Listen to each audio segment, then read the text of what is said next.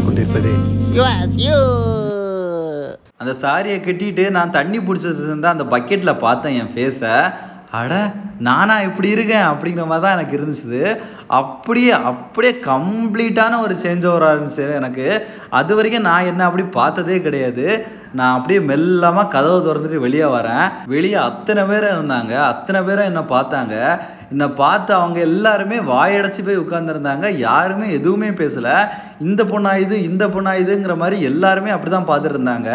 அப்போ தான் அங்கே இருந்த பொம்பளை ஒருத்தி சொன்னால், ஆஹா இவ ஊரையே முழுங்கி சாப்பிட்ருவா போலையே, இவன் இந்த ஊருக்குள்ளெல்லாம் இருந்தானா அவ்வளோதான், இங்கே இருக்க ஒரு ஆம்பளையும் அவன் வீட்டுக்குள்ளே இருக்க மாட்டான், உங்கள் தாலியெல்லாம் பத்திரமா பார்த்துக்கோங்கடி.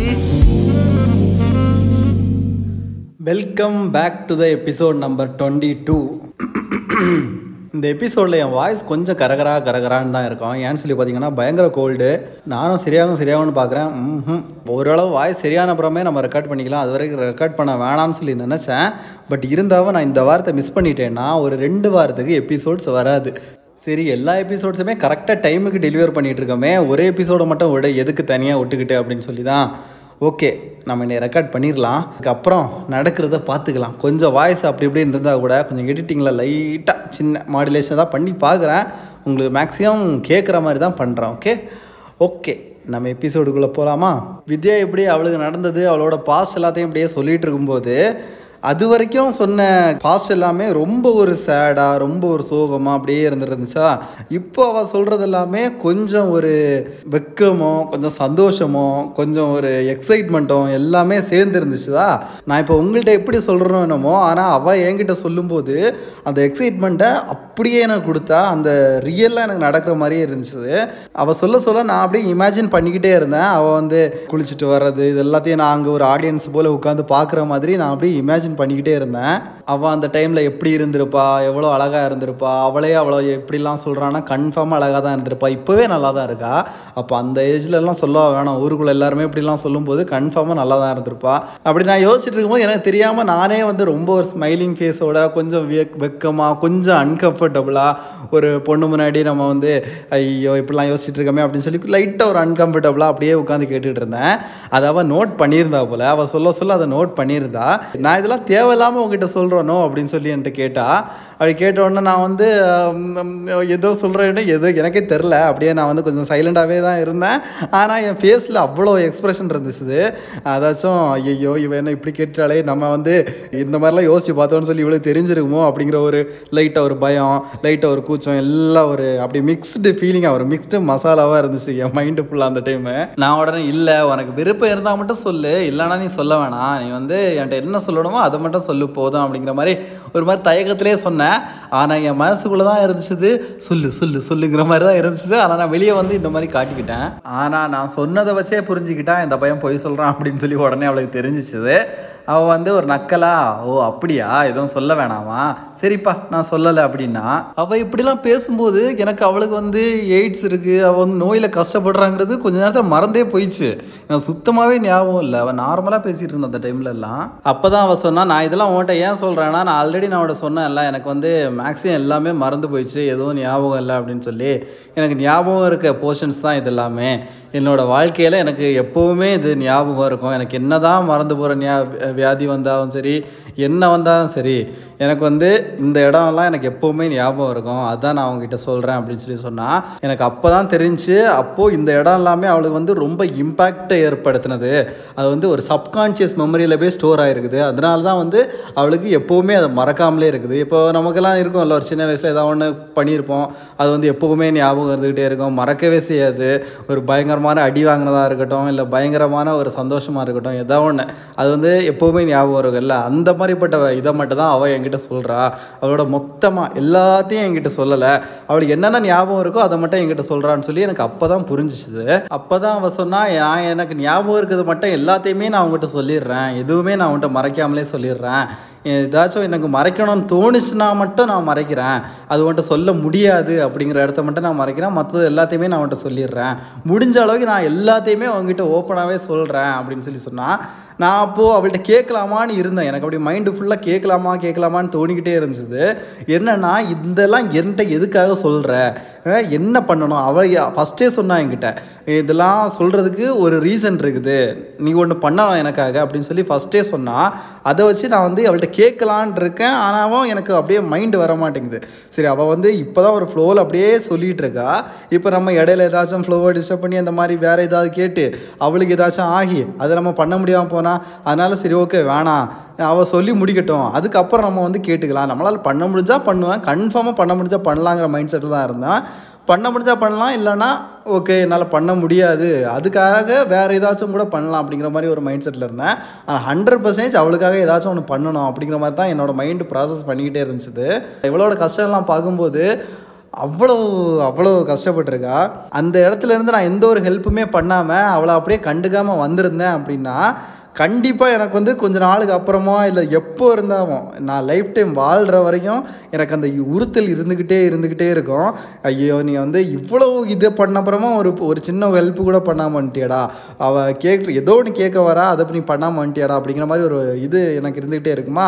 சரி ஓகே ஏதோ ஒன்று நம்ம பண்ணிட்டு போகலாம் அப்படிங்கிற ஒரு மைண்ட் செட்டில் தான் நாங்கள் அவள்கிட்ட உட்காந்து எல்லாத்தையுமே கேட்டுக்கிட்டு இருந்தேன். உடனே நான் அவள்கிட்ட சொன்னேன், இல்லை இல்லை நீ அப்படி எதுவும் மறைக்கியா எதுவும் இதுவே பண்ண வேணாம், உனக்கு என்ன சொல்லணும்னு தோணுதோ நீ எல்லாத்தையுமே சொல்லு பரவாயில்ல அப்படிங்கிற மாதிரி நான் சொன்ன உடனே அவள் மறுபடியும் அதை அப்படியே கன்வியூ பண்ண ஆரம்பிச்சா. என்னை அப்படியே அலங்காரம் பண்ணி அவ்வளோ குளிக்க வச்சு மஞ்சையிலே குளிக்க வச்சு என்னை அந்த சேரில் உட்கார வைக்கும்போது தான் நான் எனக்கு வந்து ஒரு வித்தியாசமான ஒரு உணர்வே நான் வந்து ஃபீல் பண்ணேன். அந்த வெக்கம் அந்த ஒரு கூச்சம் எல்லாத்தையுமே கலந்த ஒரு ஃபீலிங்கை நான் வந்து ஃபீல் பண்ணேன். அது வரைக்கும் எனக்கு அப்படி ஒரு ஃபீலிங்னே வந்தது கிடையாது. ஒருவேளை இந்த கூச்சம் எனக்குள்ளே வரதுக்கு காரணம் இந்த சாரியாக இருக்குமோ இல்லை வந்து நம்ம ஹார்மோனல் சேஞ்சஸாக இருக்குமோ அப்படின்னு சொல்லி நான் வந்து பயங்கரமாக யோசிச்சுட்டு இருந்தேன். அதே டைமில் எனக்கு வந்து பின்னாடி என்ன நடக்கும், அடுத்தது என்ன, எனக்கு என்ன ஆகும், என்ன ஸ்கூலுக்கு விடுவாங்களா இல்லை அது வந்து எதுக்காக கல்யாணம் பண்ணி வச்சுருவாங்களா இவங்க சொன்ன மாதிரி அப்படிங்கிற மாதிரிலாம் எனக்கு வந்து ப்ராசஸ் பண்ணவே மைண்டு தோணலை. அந்த நேரம் எனக்கு ஒரு வித்தியாசமாக ஒரு ரொம்ப சந்தோஷமாக ஒரு ரொம்ப ஒரு வெக்கமாக ரொம்ப ஒரு கூச்சமாக அங்கே இருக்க எல்லாரையும் விட நான் தான் பெரிய ஆள் மாதிரி. ஏன்னா எல்லாருமே கீழே உட்காந்துருந்தாங்க, எல்லாருமே தரையில் உட்காந்துருந்தாங்க, எனக்கு மட்டும் சேர் போட்டு உட்கார வச்சுருந்தாங்க. நான் அப்படிலாம் ஒரு நாள் கூட அப்படிலாம் இருந்தது கிடையாது. எனக்கு ரொம்ப ரொம்ப ரொம்ப வித்தியாசமாக இருந்துச்சு. அதுவும் என்னை எப்போ எப்போ பார்த்தாலும் அடிக்கிறவங்க எதுக்கு தாரத்திரியம் தாரத்திரியம்னு சொல்லி திட்டுறவங்க எல்லாருமே கீழே உட்காந்துருக்காங்க என்னை பார்க்குறதுக்காக. நான் வந்து இந்த மாதிரி உட்காந்துருக்கேன். எனக்கு அவங்க எதுக்கு இப்படி உட்காந்துருக்காங்கன்னு சொல்லி கூட தெரில. நான் அப்படியே சேரில் வந்து உட்காந்தோடனே எனக்கு அப்படி என்ன பண்ணுறதுனே தெரில. எனக்கு ரொம்ப ஒரு கூச்சமாக இருந்துச்சு. அது வந்து கூச்சம்னு சொல்லி எனக்கு அப்போ தான் தெரிஞ்சிச்சு. என் கை என்ன பண்ணுதுன்னே எனக்கு தெரில. கையை வந்து சும்மா வச்சுட்டு இருக்கவே முடியல. கையை வச்சு நான் என்னென்னமோ பண்ணிகிட்டு இருக்கேன். சாரியை வந்து அப்படியே லைட்டாக பிச்சு பிச்சு விளையாடிட்டு இருந்தேன். கையில் இன்னொரு கையை வச்சு இன்னொரு கையை வச்சு என்னென்னமோ பண்ணிகிட்டு இருந்தேன். அப்படியே கால் வந்து கீழே அப்படியே தரையை நோண்டிக்கிட்டு என்னென்னமோ பண்ணிகிட்டு இருந்தேன். நான் என்ன பண்ணுறேன்னு சொல்லி எனக்கே தெரில. என் வாயில் ஒரு சின்ன ஸ்மைல் இருந்துக்கிட்டே இருந்துச்சு. அந்த ஸ்மைல் வந்து என் அடி வயத்துலேருந்து வந்த ஸ்மைல். அது ஏதோ அடி வயத்துலேருந்து எனக்கு ஏதோ பட்டாம்பூச்சிலாம் பறக்கிற மாதிரிலாம் ஒரு ஃபீல் இருந்துச்சு. எனக்கு ஏதோ ரொம்ப ரொம்ப வித்தியாசமாக இருந்துச்சு. எனக்கு எங்கள் பாட்டி சொன்னதெல்லாம் ஞாபகம் வந்துக்கிட்டே இருந்துச்சு. அது மட்டும் இல்லாமல் எங்கள் பாட்டியும் அங்கேயே இருக்க மாதிரியே ஒரு ஃபீல் இருந்துச்சு. எனக்கு என்னோடய லைஃப்லேயே ஒரு பெஸ்ட்டு மூமெண்ட்னால் இது தான் அப்படிங்கிற மாதிரி எனக்கு ஃபீலான டைம். அது எனக்கு அப்போ தெரியலை. அதான் நான் வந்து சந்தோஷமாக இருந்தால் கடைசி நிமிஷம் அப்படின்னு சொல்லி அது வரைக்கும் ரொம்ப சிரிச்சுக்கிட்டே சந்தோஷமாக இருந்தேன். எனக்கு அப்பத்துலேருந்து தான் பிரச்சனை ஆரம்பிச்சிச்சு. அப்படின்னா அது வரைக்கும் நல்லா தானே போயிட்டு இருந்திருக்கு, எந்த ஒரு பிரச்சனையும் இல்லை தானே, உனக்கு நீ வந்து நார்மலாக தான் இருந்திருக்க, எல்லாருக்கும் நடக்கிறது தான் இது, ஒன்று சேரில் உட்கார வச்சுருக்காங்க, எல்லாருமே கீழே உட்காந்துருக்காங்க, அதுவே எனக்கு பெரிய விஷயமா தெரியுது. எப்படி அப்படி உட்காந்தாங்கன்னே எனக்கு டவுட்டாக இருக்குது. நான் எப்படி நினச்சேன்னா உனக்கு ஒரு ஃபங்க்ஷன் இந்த மாதிரி வைக்கிறாங்கன்னா யாருமே அந்த ஃபங்க்ஷனில் கலந்துருக்க மாட்டாங்க அப்படின்ற மாதிரி தான் நான் நினச்சேன். ஆனால் இவ்வளோ ஊரே திரண்டு வந்து பண்ணியிருக்குன்னா அப்போ பரவாயில்ல தானே அப்படின்னு சொல்லி சொன்னேன். ஆமாம் நானும் அப்படி தான் நினச்சேன். நானும் அது வரைக்கும் என்னோடய ஊரை வந்து கெட்ட ஊர் அப்படி தான் நினச்சிட்டு இருந்தேன். அது அந்த ஒரு சம்பவம் நடந்த அப்புறம் தான் இல்லை பரவாயில்ல நம்ம தான் கொஞ்சம் அப்படி நினச்சிட்டு இருந்திருக்கோம் போல், நான் நம்ம ஊர் அப்படி இல்லைன்னு சொல்லி நினச்சேன். அது எனக்கு கொஞ்ச நேரத்துலேயே மாறிச்சு. அப்படின்னா சரி ஓகே அப்படி என்ன தான் நடந்துச்சுன்னு சொல்லி கேட்கும்போது தான் அவள் வந்து சொன்னான், நான் அப்படியே ஒரு வெக்கத்தில் பயங்கரமாக கூனி குறுகி உட்காந்துருக்கும் போது தான் பின்னாடியிலேருந்து ஒரு சவுண்டு வந்துச்சு. பின்னாடியிலேருந்து வந்துச்சா எங்கேருந்து வந்துச்சான்னு தெரில. ஆனால் அந்த கூட்டத்தில் ஏதோ ஒரு பொம்பளையோட சவுண்டு. ஏ என்னடி அவளை இங்கே கொண்டு உட்கார வச்சிருக்கீங்க, குளிச்ச உடனே யாரடி இங்கே கொண்டு உட்கார வச்சது, போய் அவளை சடங்கு செய்யுங்கடி, சடங்கு செஞ்ச பிறகு கொண்டு உட்கார வைங்கடி, யாரீ நீங்கள் அப்படின்னு சொல்லி பின்னாடி இருந்த ஒரு சவுண்டு வந்துச்சுது. ஓகே இன்னும் ஏதோ ப்ரொசீஜர் இருக்குது போல், நம்ம தான் தெரியாமல் வந்துட்டோம் போல் அப்படின்னு சொல்லி நினச்சிட்டு நான் டப்புன்னு எந்திரிச்சிட்டேன் சேரில் இருந்து. எனக்கு அந்த சேரில் உட்காரதுக்கே ஃபஸ்ட்டு பயமாக இருந்துச்சு, இவங்கெல்லாம் சொன்னனால தான் நான் சேரில் உட்காந்தேன். கொஞ்ச நேரத்தில் அந்த இடத்துல ஃபுல்லாகவே ஒரு பயங்கரமான ஒரு சவுண்டு, எல்லாருமே வந்து என்னது இன்னக்கு சடங்கு பண்ணல, இன்னும் சடங்கு பண்ணலையா, சடங்கு பண்ணாமலா, இதெல்லாம் பண்ணேன், சடங்கு பண்ணாமல, எங்களெல்லாம் கூப்பிட்டான் அவன், அவனை என்ன பண்ணுறதுன்னு பாரு அப்படி இப்படின்னு சொல்லி அந்த ஊரே கலைய ஆரம்பிச்சிச்சு. எல்லாம் அப்படியே எந்திக்க ஆரம்பித்தாங்க. ஏ எந்திமா, ஏ எந்திமா நீ, எந்திமா நீ அப்படின்னாங்க. நான் ஆல்ரெடி எந்திரிச்சா நின்னேன், அதை கூட பார்க்காம எந்திமா எந்திமான்னு சொல்லி எல்லாருமே கத்த ஆரம்பிச்சிட்டாங்க. நான் அப்படியே ஒன்றும் தெரியாமல் அடுத்து எனக்கு என்ன பண்ணோன்னே தெரில, ஏன் இப்படி பண்ணுறாங்கன்னே எனக்கு தெரியலை, என்ன பண்ணுறேன்னு தெரியாமல் அப்படியே உட்காந்துருந்தேன். அப்போ தான் எங்கள் நடந்த பயங்கர சத்தத்தையும் பயங்கர இந்த சண்டை எல்லாத்தையும் கேட்டு ராயப்பரும் அவனோட அக்காவும் வெளியே வந்தாங்க. என்னாச்சு என்னாச்சு என்னாச்சுன்னு சொல்லி கேட்டு வெளியே வந்தாங்க. அப்போ தான் அங்கே பின்னாடி இருந்த ஒரு பொம்பளை கத்துனாங்கன்னு சொன்னால, அந்த பொம்பளை முன்னாடி வந்து ஏமா அவனை கொஞ்சமாச்சும் அறிவு இருக்கா, நீயே இந்த ஊரில் இருந்தவ தானே, இந்த ஊரில் இருக்க சடங்குலாம் அவனுக்கு தெரியும் தானே, இப்போ நீ வந்து என்ன பண்ணியிருக்கணும், குளிச்ச உடனே தானே இங்கே கொண்டு உட்கார வச்சிருக்க, இன்னும் சடங்கு பண்ணல தானே இந்த பொண்ணுக்கு அப்படின்னு சொல்லி கேட்டாங்க. ஐயோ நான் அதை மறந்துட்டேன் பார்த்தியா, ஏண்டி நான் அவனை இங்கே வந்து உட்கார சொன்னால் நீ உடனே உட்காந்துருவியா, அடுத்து உனக்கு என்ன பண்ணணும்னு எனக்கு தெரியாதா அப்படின்னு சொல்லிட்டு அந்த பொம்பளை என்ன திட்டினாங்க. எனக்கு அது வரைக்கும் என்னடா இவ்வளோ நேரம் நல்லா பேசியிருந்தாங்க, திடீர்னு என்ன இப்படி திட்டுறாங்களே அப்படின்னு சொல்லி தான் எனக்கு இருந்துச்சு. அது வரைக்கும் அவங்க நல்ல ஒரு இதாக இருந்தவங்க திடீர்னு டோட்டலாக ஆளே மாறிட்டாங்க. ஆளே மாதிரி ஊரே அவங்க திட்டின உடனே அவங்க என்ன பண்ணிட்டாங்க, அவங்களும் பதட்டம் ஆகிட்டாங்களா என்னன்னு சொல்லி தெரில. ஆனால் அந்த டைமில் எனக்கு இருந்த ஒரே ஹோப்பு அவங்க மட்டும்தான். ஆனால் அவங்களே எனக்கு அப்படி அவ்வளோ ஆப்போசிட்டாக மாறும்போது எனக்கு அந்த இடத்துல என்ன பண்ணுறேன்னே தெரில. என் கை கால்லாம் அப்படியே அது வரைக்கும் வெக்கத்தில் நடுங்கிட்டு இருந்தது, என் கை கால்லாம் பயத்தில் நடுங்க ஆரம்பிச்சு. அவ்வளவு கூட்டத்தையும் ஒரே டைம்ல நான் இப்படி பார்த்ததே கிடையாது. அப்படி பார்த்தவங்களும் என்ன மொத்தமா என்ன இப்படி சேர்ந்து திட்டினதெல்லாம் நான் இப்படி பார்த்தது கிடையாது. நான் வந்து ரோட்ல போகும்போது வரும்போதெல்லாம் திட்டுவாங்க, ஓகே. ஆனால் இது மொத்தமாகவே சேர்ந்து திட்டும் போது, அதுவும் எனக்காக இன்னொருத்தவங்களை திட்டுறாங்க அப்படின்னு சொல்லும்போது எனக்கு இன்னும் பயமா இருந்துச்சு. எனக்காக இன்னொருத்தவங்களை திட்டினாங்கன்னா ஐயோ இவங்க போய் நம்மளை ஏதோ பண்ண போறாங்க போலே அப்படின்னு சொல்லி எனக்கு அவங்க மேல கொஞ்சம் பயம் ஆயிடுச்சு. இங்க வா நீ இங்க வா அப்படின்னு சொல்லி தர தர தரன்னு என்ன உள்ள கையை பிடிச்சி இழுத்துட்டு போறாங்க. எனக்கு வந்து நடக்க கூட முடியல, நான் ஒரு ரெண்டு இடத்துல எல்லாம் விழ போயிருப்பேன். ஏன்னா எனக்கு நான் அதோட சாரி கட்டினதே கிடையாது, இப்போ தான் ஃபஸ்ட் டைம் வேறு கட்டுறேன்னா எனக்கு வந்து அந்த சாரி எப்படி பிடிச்சிட்டு நடக்கணும்லாம் எனக்கு தெரியல. அப்படியே இழுத்துட்டு போகும்போது ஒரு வாட்டி எனக்கு அந்த கரெக்டாக கால் வந்து பாவாடையில் மாட்டிக்கிச்சு. கரெக்டாக நான் பாவாடை மேலே மிதிச்சிட்டேன். எனக்கு பாவாடை உள்ள அவுந்துச்சோ அப்படிங்கிற மாதிரி தான் அவனுக்கு எனக்கு ஒரு பயம் இருந்துச்சு. ஐயோ பாவாடை அவுந்துச்சு போலேங்கிற மாதிரி தான் இருந்துச்சு. ஆனால் எனக்கு தெரியும் நான் அந்தளவுக்கு ரொம்ப ஸ்ட்ராங்காக தான் கட்டினேன். எனக்கு நான் சாரி கட்டும்போதே நான் வந்து மேலே ஏதாச்சும் கயிறு ஏதாவது கட்டிடலாமா அப்படிலாம் யோசித்தேன். இல்லை கயிறுலாம் வேணாம், அந்த பாவாடை நாடாகவே இருக்குல்ல அதே நம்ம ரொம்ப டைட்டாக கட்டிப்போன்னு சொல்லி ஃபுல்லாக டைட்டாக கட்டிக்கிட்டேன். அதுக்கப்புறம் தான் நான் பயந்து என்ன பண்ணேன், ஒரு கையை அவங்க பிடிச்சி இழுத்த உடனே இன்னொரு கையை வச்சு அந்த சாரியை தூக்குனேன். சாரியை தூக்குறோன்னா எல்லாம் பின்னாடியிலேருந்து ஏன்னு சொல்லி சிரிக்க ஆரம்பிச்சிட்டாங்க. எல்லாமே அப்படி கத்த ஆரம்பிச்சிட்டாங்க. என்னன்னு சொல்லி பின்னாடி அவள் பார்த்தா, பின்னாடி பார்க்கும்போது நான் வந்து சாரியை தூக்கி வச்சுருந்தவ பார்த்தா, ஏய் சீ கருமை காலை இறக்கடி கீழே இறக்கடி கீழே இறக்கடின்னு சொல்லி வந்து இன்னொரு அடி அடித்தா. எனக்கு அந்த இடத்துல அப்படியே அழுக வந்துச்சு, என் கண்ணிலேருந்து கண்ணீர் ஊற்றிச்சு. நான் அப்போ அவங்கள்ட்ட அழுதுகிட்டே சொன்னேன், இல்லை எனக்கு பாவாடை வந்து தட்டுது, எனக்கு பாவாடை அவுந்துரும் மாதிரி இருக்குது, எனக்கு நான் இப்படியே வச்சுக்கிறேனே அப்படின்னு சொல்லி சொன்னேன். பட் இருந்தாலும் அவங்க வந்து இப்படி உள்ளே வா அப்படின்னு சொல்லி தர தரன்னு இழுத்துட்டு போயிட்டாங்க. நல்ல வேளை அதுக்கப்புறம் பாவாடை மாட்டலை என் காலில். என்னை வீட்டுக்குள்ளே கூட்டு போய் ஒரு மூலையில் நிற்க வச்சுட்டாங்க. எனக்கு அடுத்தது இவங்க என்ன பண்ண போகிறாங்களோ, இவங்க நம்மளை அடிக்க போகிறாங்களா, இல்லை வேறு எதாவது பண்ண போகிறாங்களா, இல்லை சடங்குன்னு தானே சொன்னாங்க அந்த மாதிரி தான் பண்ண போகிறாங்களாங்கிற மாதிரி எனக்கு வந்து உள்ளுக்குள்ளே பயம் குழப்பம் எல்லாமே இருந்துச்சு. இவங்க என்ன பண்ண போகிறாங்கன்னு சொல்லி யோசிக்கும்போது நேரே அந்த பொம்பளை என் பக்கத்தில் வந்து, ஏண்டி உனக்கெல்லாம் அறிவு இல்லையா, உன்னால் நான் திட்டு வாங்க வேண்டியது இருக்கா, உன்னை நான் அங்கே போய் உட்கார சொன்னால் நீ போய் உட்காந்துருவியா அப்படின்னு சொல்லி கேட்டால், நான் அந்த இடத்துல என்ன சொல்கிறதுனே எனக்கு தெரியலை. நான் எனக்கு வேறு என்ன தெரியும், அவங்க உட்கார சொன்னாங்க நான் உட்கார்ந்தேன் அவ்வளோதானே, எனக்கு வேறு எதுவுமே தெரியாது அப்படிங்கிற மாதிரி தான் நான் நின்ன. அந்த இடத்துல நான் ஏதாவது சொன்னேன்னா கன்ஃபார்மாக இன்னொரு அடி விழோன்னு சொல்லி எனக்கு தெரியும். அதனால் நான் வந்து எதுவுமே சொல்லாமல் அப்படியே கம்முன்னு நின்றுக்கிட்டேன். சரி பரவாயில்ல, அவங்க வந்து மற்றவங்களாம் திட்டினாங்கல்ல அதனால் அவங்க கோவத்தில் இருக்காங்க போல் அப்படின்னு சொல்லி நான் அப்படியே நின்றுக்கிட்டேன். அப்போ தான் அவங்க வந்து வெளியே போகிறாங்க. வெளியே போய் யாராச்சும் ஒரு நாலு பேர் வாங்கடி இங்கே, நான் மட்டும் என்னடி பண்ணுவேன், யாராவது நாலு பேர் வாங்க அப்போ தானே சடங்கு செய்ய முடியும் அப்படின்னு சொல்லி அவங்க வந்து சொன்னாங்க. அங்கே யாருமே வரல.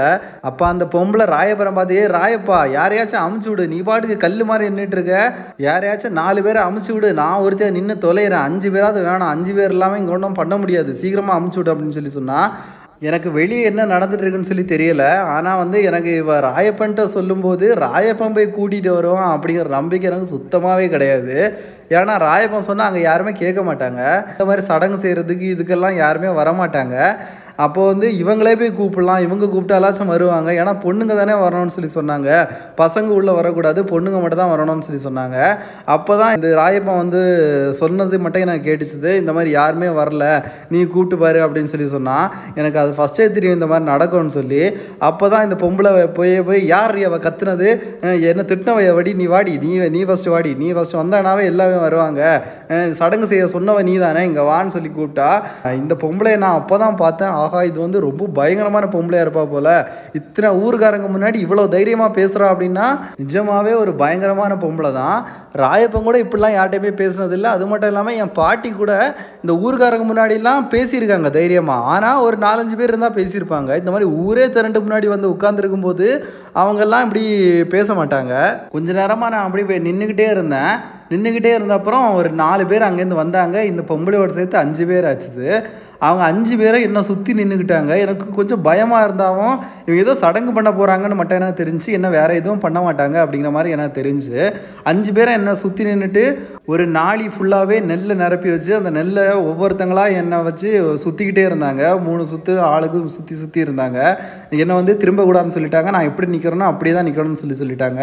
அதுபோல் அங்கே இருந்தவங்க யாருமே கொஞ்சம் விருப்பப்பட்டு பண்ணாங்க, ஒரு நல்லதுக்காக பண்ணிணாங்க, ஒரு ஆசீர்வதிக்கிறதுக்காக பண்ணிணாங்க அப்படிங்கிற மாதிரிலாம் ஒன்றுமே கிடையாது. சும்மா வந்துட்டோமே கடமைக்கு பண்ணணும் அப்படிங்கிற மாதிரி தான் பண்ணிணாங்க. அதுக்கு அடுத்தது என்ன சொன்னாங்கன்னா, ஒரு கயிறு மாதிரி ஒன்று செஞ்சு வச்சுருந்தாங்க, ஏதோ ஒரு புல்லுலையா ஏதோ ஒரு செடியிலையோ என்னமோ செஞ்சு வச்சுருந்தாங்க. அந்த கயிறை வந்து ஃபுல்லாகவே ஒரு ஒரு ரவுண்டு மாதிரியே ரப்பர் பேண்ட் மாதிரி பண்ணி வச்சுருந்தாங்க, ரொம்ப பெருசாக பண்ணி வச்சுருந்தாங்க. அதில் நான் நின்று அதை அப்படியே தூக்கி என் தலை மேலே எடுக்கணும் அப்படிங்கிற மாதிரி சொன்னாங்க. அப்போது ஒரு பொம்பளை அங்கேருந்து அந்த கயிறு எடுத்துகிட்டு வந்தாங்க. இந்த கயிறு இதெல்லாத்தையும் எப்போ செஞ்சாங்க, என்ன பண்ணாங்க அப்படின்னு சொல்லி எனக்கு ஒன்றுமே தெரியலை. இவங்கெல்லாம் எனக்காக இப்படி பண்ணுறாங்களான்னு சொல்லி யோசிக்கும் போது எனக்கு இவங்க மேலே நம்புறதா இவங்க என்ன பண்ணுறதுன்னே எனக்கு ஒரு டவுட் அவுட்டாக தான் இருந்துச்சு. அப்போ தான் என்ன பண்ணாங்க, இந்த கயிறு இந்த கயிறை கீழே போட்டு அதுக்கு உள்ளே போய் நிற்க சொன்னாங்க. நிற்க சொல்லிட்டு அதை வந்து அஞ்சு பேருமே பிடிச்சி மேலே தூக்குனாங்க. அதுக்கப்புறம் தான் எனக்கு நிஜமான பிரச்சனையாக ஆரம்பிச்சிச்சு. அப்படி மேலே தூக்குனாங்க பாருங்கள், இப்படி மேலே தூக்கும்போது உடம்புல படக்கூடாதான், உடம்புல பட்டுச்சுன்னா அவ்வளோதான், இந்த பொண்ணுக்கு ஏதோ ஆயிரம் அப்படி இப்படிங்கிற மாதிரி ஏதோ ஒன்று சொல்லிடுவாங்க போல். இவங்க என்ன பண்ணிட்டாங்க, தூக்கும்போது அந்த கயிறே அந்து போயிடுச்சு. அப்போ தான் அங்கே இருந்தவங்க எல்லாமே என்னை ஒவ்வொருத்தங்களும் ஒவ்வொரு மாதிரி பேச ஆரம்பித்தாங்க. இன்னொருத்தங்களுக்கு நடந்திருந்ததுன்னா கன்ஃபார்மாக அந்த இடத்துல பயங்கரமாக அழுது ஒரு கூப்பால் போட்டிருப்பாங்களாம். ஏன்னா இந்த மாதிரி ஒன்று நடக்கவே கூடாதான் ஒரு பொண்ணுக்கு. இந்த மாதிரி இந்த கயிறு அந்து போச்சுன்னா இந்த பொண்ணோட தாலி கயிறு எப்போவுமே அவள் கழுத்தில் நிற்காது, எப்போவுமே அவள் கழுத்தில் தங்காது அப்படின்னு சொல்லி ஒரு ஒரு ஐதீகம், அவங்களோட ஐதீகம் இருக்குது போல். இதை வந்து எனக்கு கயிறு அந்து போச்சு, ஃபஸ்ட்டு ரவுண்ட்லேயே அந்து போச்சு, இது வேறு மூணு ரவுண்டு வேறு பண்ணணுமா. அந்த பொம்பளை என்ன பார்த்து கேட்டால், உன்னோட நிலைமையை பார்த்தியா, இப்படி தான் உன் நிலைமை முடியும் போல், உன் தலையெழுத்து இப்படி இருக்குது, நீ பிறக்கும் போதுலேருந்தே கஷ்டப்பட்டுட்ருக்க, இன்னும் கஷ்டப்பட தான் செய்வா, சாகிற வரைக்கும் நீ கஷ்டப்பட தான் செய்வா அப்படின்னு சொல்லி அந்த பொம்பளை எனக்கு அன்னைக்கே சொன்னான். இந்த மாதிரி நார்மலாகவே இந்த மாதிரி ஏதாச்சும் ஒரு தப்பாக ஒன்று நடந்துச்சு, இப்போ வந்து வேறு ஏதாச்சும் ஒன்று நடந்ததாக கூட வெளியே யாருக்கிட்டையும் சொல்ல மாட்டாங்களாம், இந்த அஞ்சு பொண்ணுக்குள்ளே வச்சுப்பாங்களாம். வெளியே யாருக்கும் தெரிஞ்சாதானே இந்த பொண்ணு வந்து ஒரு அபசகுணமான பொண்ணு, அப்படிப்பட்ட பொண்ணு இப்படிப்பட்ட பொண்ணுன்னு சொல்லி சொல்லி யாருமே கல்யாணம்லாம் பண்ண மாட்டாங்க அப்படின்னு சொல்லி வெளியே யாருன்ட்டையும் சொல்ல மாட்டாங்க போல். ஆனால் அன்னைக்கு அங்கே நடந்ததே வேறு. அந்த இடத்துல எல்லாருமே கத்த ஆரம்பிச்சிட்டாங்க, ஐயோ ஐயோ போச்சு போ அவ்வளோதான், நாங்கள் அப்போவே நினச்சோம் இது இவளுக்கு எதுக்கு இதெல்லாம், இவள் ஃபஸ்ட்டே நம்ம தலைவட்டு கொடுத்துருக்கணும், இவளை வந்து இன்னும் ஊருக்குள்ளே வச்சுட்டு இருக்குது தாரத்திரியம், இப்போ பாரு இப்போ எங்கே வந்து நிற்கிது பாரு, அவ்வளோதான், இவளுக்கு தாலிகேற நிற்காது, இவளுக்கு எதுவுமே இல்லை, கடைசி வரைக்கும் நீ பிறந்தது ஒரு சாபண்டி, நீ எதுக்குடி பிறந்த, நீ ஒரு சாபகாரிடி அப்படிங்கிற மாதிரி என்னை வந்து மாறி மாறி திட்டினாங்க. இவங்க திட்டுறதை கேட்டு உள்ள வெளியே இருந்த பொம்பளைங்களாம் நிறைய பேர் உள்ளே வந்தாங்க. வந்தவங்க எல்லாம் நேராக பார்த்தது அந்த கயிறை தான் பார்த்தாங்க. அந்த கயிறை பார்த்து அந்த கயிறை அந்திருந்ததை பார்த்த உடனே எல்லாருமே எனக்காக பரிதாபப்பட்ட மாதிரி, ஐயோ போச்சு அந்து போச்சா, அப்போ அவ்வளோதான் உன்னோட வாழ்க்கையே அவ்வளோதான், உன்னோட முடி லைஃபே முடிஞ்சு போச்சு அப்படி இப்படின்னு சொல்லி ஆளுக்காள் ஆளுக்காள் பேச ஆரம்பித்தாங்க. ஆக்சுவலாக இந்த சடங்கெல்லாம் நடக்கும்போது ஜென்ஸே உள்ளே வரக்கூடாது, ஜென்ஸ் வந்து வெளியே தான் இருக்கணும்னு சொல்லி சொல்லுவாங்க. ஆனால் அங்கே அப்படி நடக்கலை, அங்கே எல்லா ஜென்ஸுமே உள்ளே வந்துட்டாங்க. எல்லாருமே உள்ளே வந்து இதை பார்த்தாங்க, பார்த்துட்டு அவ்வளோதான் முடிஞ்சு போச்சு, இவ்வளோ இதுக்கு இதோட தலை தெரிச்சு விட்டுற வேண்டியது தான், அவளுக்கு வந்த கஷ்டம் ஊருக்கு வந்த கஷ்டம் எல்லாம் சேர்ந்து அவளோட போகட்டும். அவள் தாலி கட்டாலும் சரி, இல்லை வாழவட்டியாக இருந்தாலும் சரி, இல்லை எவ கூட கூத்தியாளாக இருந்தாலும் சரி, எப்படியோ அவள் இருந்துட்டு போகிறான்னு சொல்லி மாற்றி மாற்றி எல்லாருமே பேச ஆரம்பித்தாங்க. சரி இப்படிலாம் நடந்துகிட்ருக்கே, ராயப்பன் என்ன பண்ணுறான்னு சொல்லி பார்த்தேன். ராயப்பனும் பார்த்துக்கிட்டே தான் இருந்தான், வேறு எதுவுமே அங்கே பண்ணலை. ராயப்பனை நான் பார்க்கும்போது ஒரு மாதிரி பதட்டமாகவே இருந்திருந்தான். அப்போது நான் இருந்த பதட்டத்தை விட அவன் கொஞ்சம் ஜாஸ்தியாக பதட்டமாக இருந்தான். எனக்காகலாம் இவன் எப்படி ஃபீல் பண்ண மாட்டானே, எனக்காக ஏன் இப்படி இவன் ஃபீல் பண்ணுறான், ஏதோ தப்பாச்சேங்கிற மாதிரி எனக்கு மைண்டு தோணும்போது கரெக்டாக அங்கே இருந்துக்கு அவன் ஒருத்தன் சொன்னான், அவ்வளோதான் இவன் வாழ்க்கை இதோடு முடிஞ்சு போச்சு, இதுக்கு மேலே சடங்கு வேணாம், ஒரு மயிரம் வேணாம், எல்லாம் கிளம்புங்க, ஏ ராயப்பா கிளம்ப முன்னாடி எல்லாருக்கும் படி செஞ்சுட்டு விட்டுருப்பா அப்படின்னு சொல்லி சொல்கிறான். ராயப்பன் அது வரைக்கும் திடீர்னு இருந்தவன் அப்படியே கண்ணிலேருந்து ஊற்ற ஆரம்பிக்குது. அப்போ கூட நான் நினச்சேன் ஒரு எனக்காக தான் அழுகிறான்னு நினச்சேன். ஆனால் அவன் எனக்காக அழுவலை, அவங்க கேட்ட படிக்காக தான் அழுதான். அப்போ தான் எனக்கு அங்கே என்ன நடந்துக்கிட்டு இருக்குது அப்படிங்கிறதே எனக்கு கொஞ்சமாக புரிய வந்துச்சு. என்னன்னு சொல்லி பார்த்தா, என்னோடய ஃபங்க்ஷனுக்கு இவ்வளோ பேர் வருவாங்களா, எங்கள் வீட்டில் ஒரு ஃபங்க்ஷன் நடக்குதுன்னா இத்தனை பேர் வருவாங்களா அப்படின்னு சொல்லி நான் ஃபஸ்ட்டே யோசிச்சிருக்கணும். அவங்க எதுக்காக வந்திருக்காங்கன்னா, என்னை வந்து தலைவெட்டுக்காக வச்சாங்கல்ல, தலைவெட்டுக்காக வைக்கும்போது அவங்கெல்லாம் கொஞ்சம் மொய் பணம் போட்டிருப்பாங்கல்ல எல்லாரும் சேர்ந்து, அந்த மொய்யை வந்து இந்த மாதிரிப்பட்ட ஃபங்க்ஷனுக்கு படியாக ரிட்டர்ன் கொடுக்கணுமா, இந்த மாதிரி நடக்கலைன்னா அந்த படியாக அந்த காசை வந்து மொத்த காசையும் ரிட்டர்னை வந்து அந்த ஊருக்கு யார் யார் எவ்வளோ கொடுத்தாங்களோ அது கொடுக்கணுமா. அங்கே வந்தவங்க யாருமே என்னை வாழ்த்துறதுக்கோ என்னை இது பண்ணுறதுக்கோ வரல, அவங்க கொடுத்த காசை திரும்பி வாங்கிட்டு போக தான் வந்தாங்க அப்படிங்கிறது எனக்கு அப்போ தான் தெரிஞ்சிச்சது. ஓகே, நம்ம இந்த எபிசோடு இதோட முடிச்சுக்கலாம். அடுத்த எபிசோடு அடுத்த வெள்ளிக்கிழமை கரெக்டாக வந்துடும் அப்படின்னு சொல்லி ஒரு கான்ஃபிடென்ட்ல நான் போகிறேன். ஏன்னு சொல்லி பார்த்தீங்கன்னா, நான் வந்து ஊரில் இருக்க மாட்டேன், அதாச்சும் வீட்டில் இருக்க மாட்டேன். எடிட்டிங் எப்போ பண்ணுவேன் அப்படின்னு சொல்லி தான் தெரில. ரெக்கார்ட் பண்ணிடுவேன், ஆனால் எடிட்டிங் எப்போ பண்ணுவேன்னா இல்லையான்னு சொல்லி தெரில. இன்கேஸ் எபிசோடு வரல அப்படின்னா அடுத்த எபிசோடே வராதுன்னு நினச்சிடாதீங்க. ஒரு எபிசோடு ஒரு வாரம் மிஸ் ஆனால் கூட அடுத்த வாரம் கன்ஃபார்மாக வந்துடும். அதனால் நீங்கள் வந்து ஆ இவன் எபிசோடை கேட்டது நான் கேட்காமலே இருக்கான்டா, பாதியில் இன்கம்ப்ளீட் பண்ணிட்டு போயிட்டான்டா அப்படின்னு சொல்லிலாம் நினைக்காதீங்க. ஓகே ஓகே பாய்.